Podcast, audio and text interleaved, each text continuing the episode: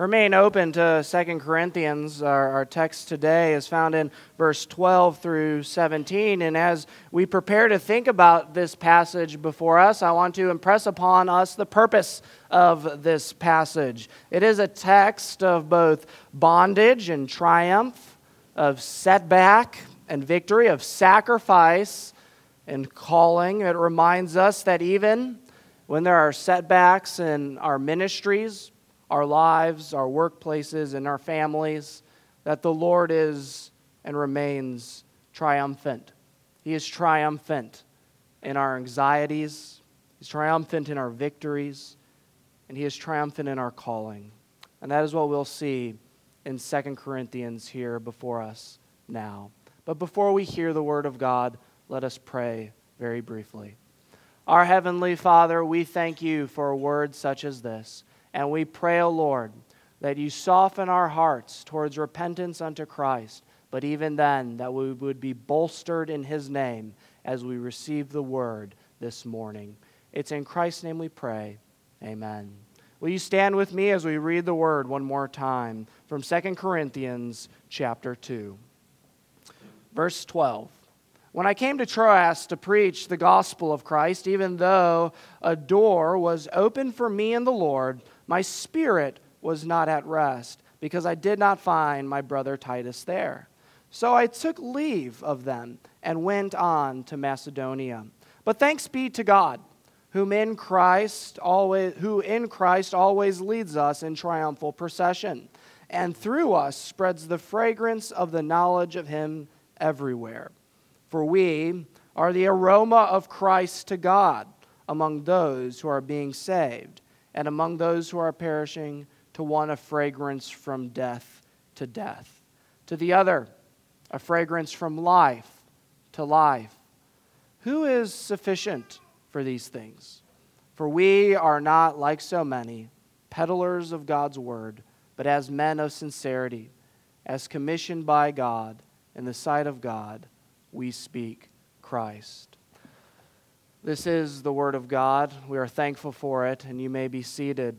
As you're seated, I am reminded of uncertain times in my own life. I am sure each and every one of you here is acquainted with much uncertainty. Uh, the past few years, if nothing else, have revealed to us as an American people that times can be and will be uncertain. I don't know about you, but a couple years back when uh, March 2020 hit, I was just freshly ordained, and I remember going to Walmart for the first time and going down the toilet uh, paper aisle and finding no toilet paper. I, I, my family thankfully didn't need it, but I saw on the internet uh, that there was no toilet paper to be found in the United States. And sure enough, in Tuscumbia, we had no toilet paper at all. It was picked clean. And then I heard of potential meat shortages. And being instead of part of the solution, part of the problem, I bought 10 pounds of ground beef a week in order to protect my family from starvation. Some of my friends in Tuscumbia went on to buy 50 pounds of rice and 50 pounds of beans, and I still think they're eating them uh, today. Uh, but in uncertain times, we can get kind of desperate. Uh, maybe some of the moms in here spent some time having a sourdough kick, as our own household mom did, and we hadn't needed more yeast, all gone. Maybe you're a high schooler or middle schooler who had no school and you started to long for it. Or maybe you're homeschooled here and you never stopped school. I lament for you. But they were uncertain times, weren't they? We still experience some of that even within our broader culture today as we hear of supply chain issues as they persist, whether it's baby formula, microchips, or soaring inflation. Times seem uncertain. But Paul is well acquainted with uncertain times. And in this passage, we see much uncertainty within his ministry. He is experiencing ministerial setbacks with a church that he had just written to in the Corinthian church. He is familiar with setbacks, and he is familiar with the heartache that comes with them. What were Paul's setbacks? Well, you see, in the church of Corinth, there were some who had risen up from the ranks and sought to supersede Paul. Paul would later, ironically, in this book, actually impress upon the Corinthians a funny name of super apostles. He would name them, much as the Christians would be named and they would stick. These super apostles in Corinth who were stirring up all sorts of problems. Paul was heartbroken over this congregation. You've heard perhaps of a severe letter that Paul wrote to these believers, hoping to revive their love for Christ, but also their ministry there. We don't know if we have it. Maybe it's First Corinthians. I'll let uh, you all decide whether that's the letter we have or not. But it is a difficult ministry, as Paul writes here. The fate of the church potentially could be at risk and he is worried. It's not all bad. The ministry has done well for the most part, but false teachers from this church risk the upheaval of the church itself. Sometimes there are setbacks within our own ministries. Sometimes there are setbacks within our own lives. The church isn't growing as we envisioned. Our homes aren't as ordered as we would like. And in uncertain times, we can have the temptation to question our previous commitments. We can question the trajectories that we are currently on. We can perhaps question whether the countenance of God is upon us. We can be a little like the Corinthians who saw the difficulties of Paul's life and sought help from others. We look for help. We look for super apostles, for super pastors, for super elders, for super moms, for super doctors in order to help us through setback and uncertainty. Maybe you can empathize with that, perhaps even as a congregation, as you have dealt with blow after blow, setback after setback. But what is impressive here today, both in the words of Paul, but also for you, is that in the midst of that setback, there is triumph. In the midst of discouragement and uncertainty, there is hope when our hearts are downcast and set back, we must remember that Christ triumphs in uncertain times. We see this throughout this passage, but first I want you to turn your attention to the first two verses. And what we see in this passage and how, how that unfolds is that we see that Christ actually is triumphant in our anxiety. Look down at verse 12 with me. When I came to Troas, Troas to preach the gospel of Christ, even though a door was open for me in the Lord, my spirit was not at rest. In the Christian church, you might think that having concerns might be sin themselves. I'm sure that once I've uh, blurted out that main point, that Christ is triumphant in our anxiety, you said, but wait. Philippians 4 do not be anxious in anything.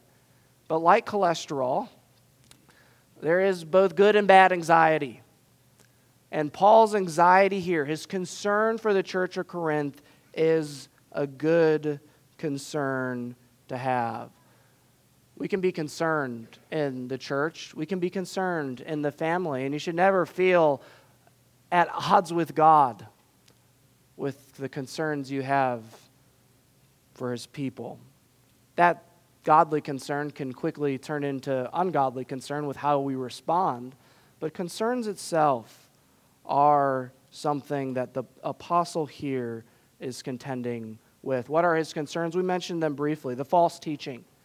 He worried that those false teachers in Corinth would hijack the ministry that he had established there. And he was concerned that these false teachers would upheave all of the work and progress that he had made within this church. And these apostles, like modern Joel Osteens, had a very appealable mission. They had a very appealable approach to preaching and teaching. You wanted to be like the super apostles. The apostles themselves would probably say, these super ones, well, you follow Paul, you'll become like Paul. You'll be destitute. You'll suffer. You'll be hated. You might die. You'll become weak and unreliable. When is the last time Paul's even visited you? Setback after setback has kept him from you. But look at us.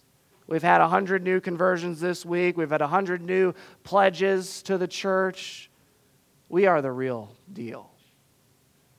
Upheaving the ministry of Paul. But Paul's not only concerned with the, this false teaching, he's not only concerned with the, the future of the church of Corinth, but he's also concerned for his brother's return. The most striking, the most explicit concern that Paul has in this text is that Titus has not returned to him. He is concerned for his brother to return. You can see that they have talked extensively about where they would meet because Titus has not met in Troas. And Paul would have to soon leave in just a verse later to go to Macedonia. I would imagine the discussion that Paul and Titus had was meet me here so that we might minister here. But if you are delayed, then meet me in Macedonia. You see, the winter was coming, and trade routes on this route would have been difficult to muster even for a young Titus. But there had been setbacks, there had been delays. Titus was not able to get home as quick as he intended. And like those who have concerns, I think Paul's mind jumps the gun. Why was Titus delayed? There could have been all sorts of reasons. But if I were Paul, and I'm not, I would assume that the ministry and meeting in Corinth had not gone well. You see, Titus with, was the, the farrier of a letter, and Titus was delivering a letter to the Corinthians, and he was called by Paul to return back and to report the findings of how the church received that letter. And for a delay to come from the, to the apostle, for him not to join there, to miss the rendezvous, would have communicated to Paul that Titus's work was not done in Corinth. It had not gone as he had expected. So much so that as Paul sends 1 Corinthians with Titus, that Paul starts to write 2 Corinthians. I mean, that's the concern of the apostle. He's so concerned that he writes another letter to them without knowing how they received the first. Wondering, perhaps, was I too harsh with them? Would it be too difficult? I assume that you are a people that have had much concern in your life. After our first tri- visit to Troy a few weeks ago, our little boys were diagnosed with RSV. I told all the parents that we were mealing, having a meal with, oh, don't worry, it's just, you know, it's nothing. Well, they had RSV, so sorry. If you, I know you had a, a COVID outbreak not too long ago uh, when you had a missionary visit, but if you had RSV, that was the Edburgs. You can't invite anyone to this church. It's a it is a disaster. But our little boy got RSV and he had an ear infection. He was just not doing well. Uh, and near the end of that recovery, we decided, at least the doctor decided to give him some, you know, one year old shots. And at the end of that, he had hives. And so we had RSV, ear infections, and hives. He looked like a little cheetah as we were.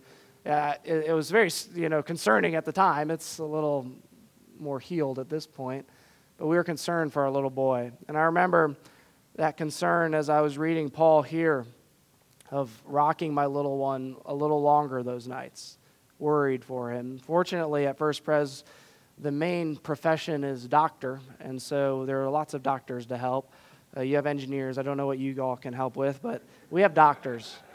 And so they, they helped us through, but I rocked little Charles a little longer. I was concerned for the night ahead. I was concerned how would he fare through the night? What kind of reaction is he having to the vaccine or all the sickness and medicine that he's been pumped in and with? We were concerned. And what I'm reminded by both Paul in this passage, but also regularly, is that we are called, as Philippians tells us, to pray about our concerns.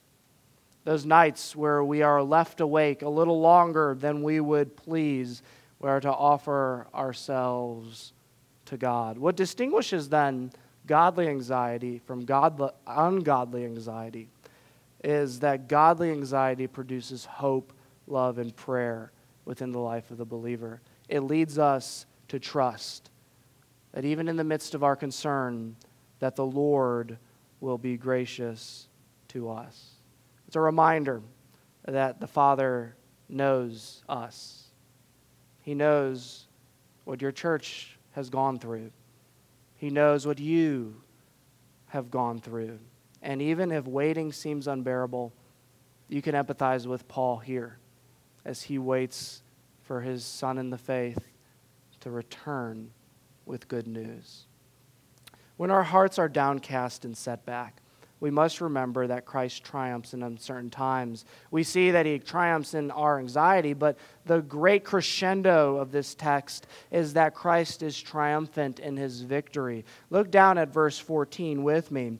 But thanks be to God, who in Christ always leads us in triumphal procession, and through us spreads the fragrance of the knowledge of God of him everywhere. For we, are the aroma of Christ to God among those who are being saved and among those who are perishing. To one, a fragrance from death to death, but to the other, a fragrance of life to life. This is the most curious part of this entire passage. Everyone should go home tonight and study it well. What is this victorious procession, this triumphal procession that Paul is referencing to here? Well, in the ancient world, after a war, not just any war, a great war, a great conquest would conclude, and you were victorious, you had one of these processions. You might have a little parade here and there for a minor victory. But the profession here, the procession here, is that like that of World War II, of July 4th, a procession of great victory, of independency and triumph. But what was included in these parades is almost emblematic of how Paul outlines these few verses. As any parade, the first people that would lead through the city would be those who paid for the parade.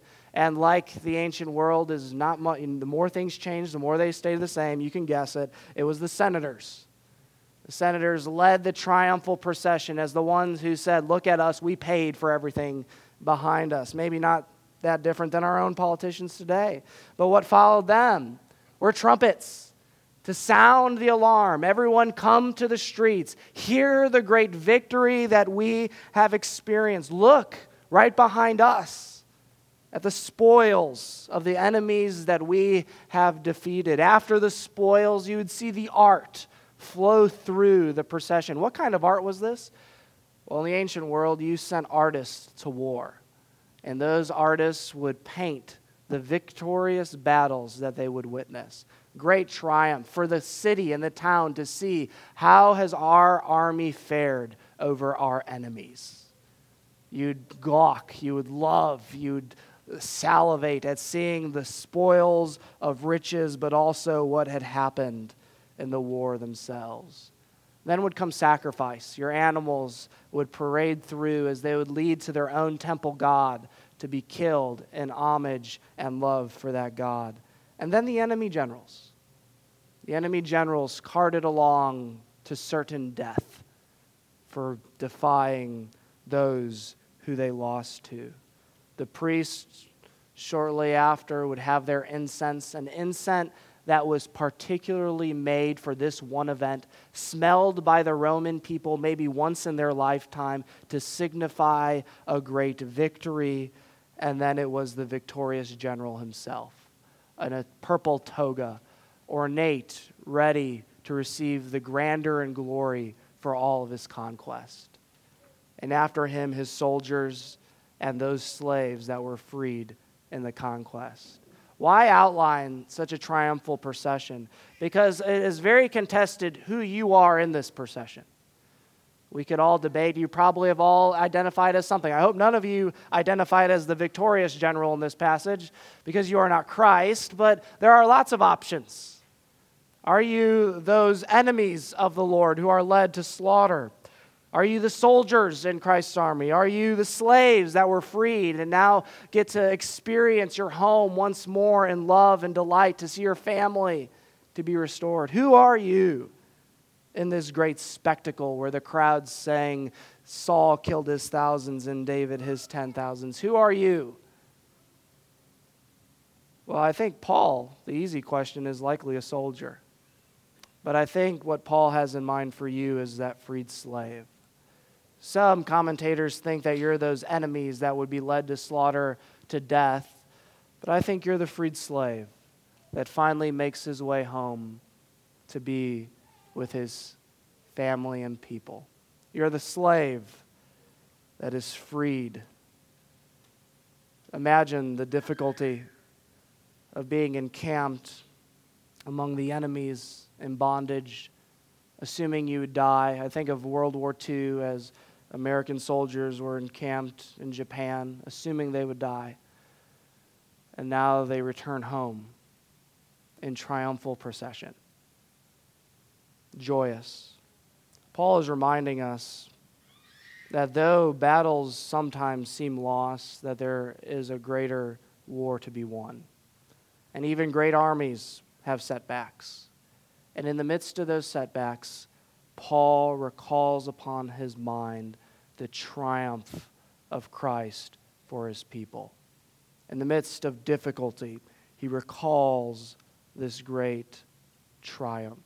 In other words, Paul's anxiety doesn't stay anxiety his mind, in his own mind's eye, is drawn to this procession here of being welcomed by Christ for his great work in our lives.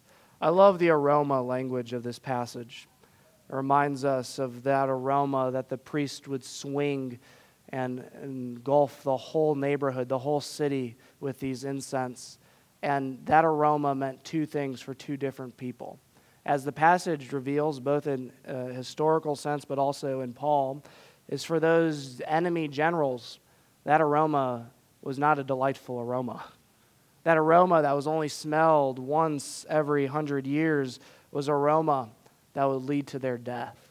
And it is a reminder to Paul, even in the midst of his setbacks in Corinth, that as we read in the first part of uh, chapter 2, that Satan himself will be the enemy carted to be sacrificed, but also those pesky false teachers that seek to upheave the ministry of the word. But for those who are victorious, that smell is of utter delight and life. I, love barbecuing, and so whenever I see the word aroma, my mind dwells to the barbecue pit. And I'm reminded of a pig I, I just bought from a friend. Uh, he slaughtered his pigs, and of course, you had to buy one. Whether you want it or not, you have a half a pig now. And I, I love, I love grilling and smoking ribs. And there's something about, about it, the whole process that is delightful to me. I, I, I rub, you know, I, I lather the thing in brown sugar. This is not a healthy experience. It's lathered in brown sugar, chili pepper, paprika. Halfway through, I, I douse it in, in honey and then I, I, I, I, baste it in apple juice for like three hours, four hours. I mean, it's not healthy. But you will likely eat it if you call me as your pastor, so be ready. Uh, uh, be ready for that. But the aroma fills the air. Uh, when we were in one of the manses that we lived in, not the current one, uh, we would sometimes have someone drive up and ask what's going on. There's all this smoke, all this delightful aroma that fills the air. Uh, they always come too soon, so I can't just offer you know, the barbecue is meant to be shared. But the aroma, it fills the earth. And the, the victorious Christ, as his people, there is a pleasant, pleasing aroma to the Father as we follow him. Have you seen setbacks in your life? Getting back to the main point. Eh, even in those setbacks, what the Lord impresses upon this congregation today is to remember that party that is waiting for you for your people in the Lord Jesus Christ. That great triumphal parade, that great parade that the Lord is preparing for you. I don't know all the details of the last two and a half years for your congregation, but I know that melancholy, depression would set in for me. And it is sometimes a good reminder to not miss the forest for the trees. That though there is setback, there is true triumph in the Lord. But it doesn't merely have to be your own church. This is found within your family. Your kids regress as they're as as they're growing because they have a new kid or something changes in their life. They are now no longer saying mother or father, they're saying mama and dada, and you're like, what has happened? You have setbacks within your own homes. You have setbacks within your careers. You have setbacks within society itself as we experience crushing inflation. There are setbacks all around us, and the reminder and encouragement that is for all of us is to go in our mind's eye every once in a while and remind us that Christ is truly triumphant. That he prepares a parade for all of his freed captives, and you will join him on those celestial city streets in great triumph. When your hearts are downcast and set back, remember that Christ triumphs in uncertainty. We saw that he triumphs in our anxiety, in his victory. But lastly, I want to point you to the last few verses, and that is that Christ is triumphant in our calling. We see Paul's calling in these last few, uh, picking up in the latter half of verse 16. But who is sufficient for these things? For we are not like so many peddlers of God's word, but as men of sincerity, as commissioned by God in the sight of God, we speak in Christ. Paul is contrasting himself in these final two verses against the Joel Osteens of the Corinthian church, the peddlers of the gospel, as it were, within that church. They preach for their own benefit, for their own glory, out of their own self sufficiency. They, Paul says, are peddlers of the gospel. They peddle the gospel for their own benefit. No one likes a peddler. If you visited another country, you don't want to be peddled. My friend and I, one last personal illustration, visited Malawi when we just graduated high school. Uh, he was an Arab Christian. I, I have to reference his uh, nationality because he loved to haggle. And I would send him into the, into the, the peddler's pits to buy me things. Because I, I, I just don't want to deal with peddlers. but he always saw an opportunity. No one wants to be peddled, no one wants to be taken advantage of. And these peddlers, these super apostles, are taking advantage of the church for their own gain. Instead of the mission and ministry of Christ, it is about their own self promotion, advancement, and financial stability. And Paul turns it entirely on its head on what we should view as success here. What is a successful ministry for Paul? Paul outlines it quite simply. Who are sufficient for these things? You might say quickly, no one. But Paul is actually saying he is, quite honestly. And he is saying he is sufficient to be a preacher of the gospel. And he is not a peddler because he comes from a sincere heart as one commissioned by God in the sight of God, speaking Christ. Paul is sufficient to bring the gospel to these people. They think they're being nourished and fed well, but they are, are not. And they are needing the apostle who does not look out for his own gain. He flips up his own setbacks as a reason for Christ's success. It's a reminder here that Christ works even in our setbacks. He works in the setbacks of Paul because of his calling. Because of his calling. Though Titus has missed their rendezvous and now has traveled to Macedonia to meet with Paul, though Paul has had success in Troas, he leaves. He sees the calling that the Lord has given before him. It's a simple calling, um, a calling for every ruling elder and pastor, but also a calling for the congregation itself to remember what the point of the ministry is to be men of sincerity as commissioned by God in the sight of God, speaking Christ. It's so pithy, so memorable, and it's impressed upon all of our hearts. C.S. Lewis famously said, uh, Out of ourselves and into Christ we must go. And that is the calling for all believers as it is the calling for Paul himself. And so, in uncertain times, in setback, we must be vigilant in keeping the mission centered on Christ. It is tempting in the midst of uncertainty to become wayward, to become desperate, to turn our hearts to compromise in order that we might remedy our problem. We might seek to be for the city as the city instead of bringing the gospel to the city. It's in these circumstances that churches often seek to expand their ministry beyond the scope of what Christ outlines. We become more like Kiwanis clubs. Kiwanis clubs are popular in the South. I don't know if you have those here, but Kiwanis clubs. Free books, free food, free money, free things. Come and join our church because we have all these neat and fun things. And in so doing, the temptation is to sideline the true calling the calling for me as a minister, but also the calling for you as a congregation. What is the mission of the church? It's preach Christ to a dead and dying world. Remember your calling, even in the midst of uncertainty.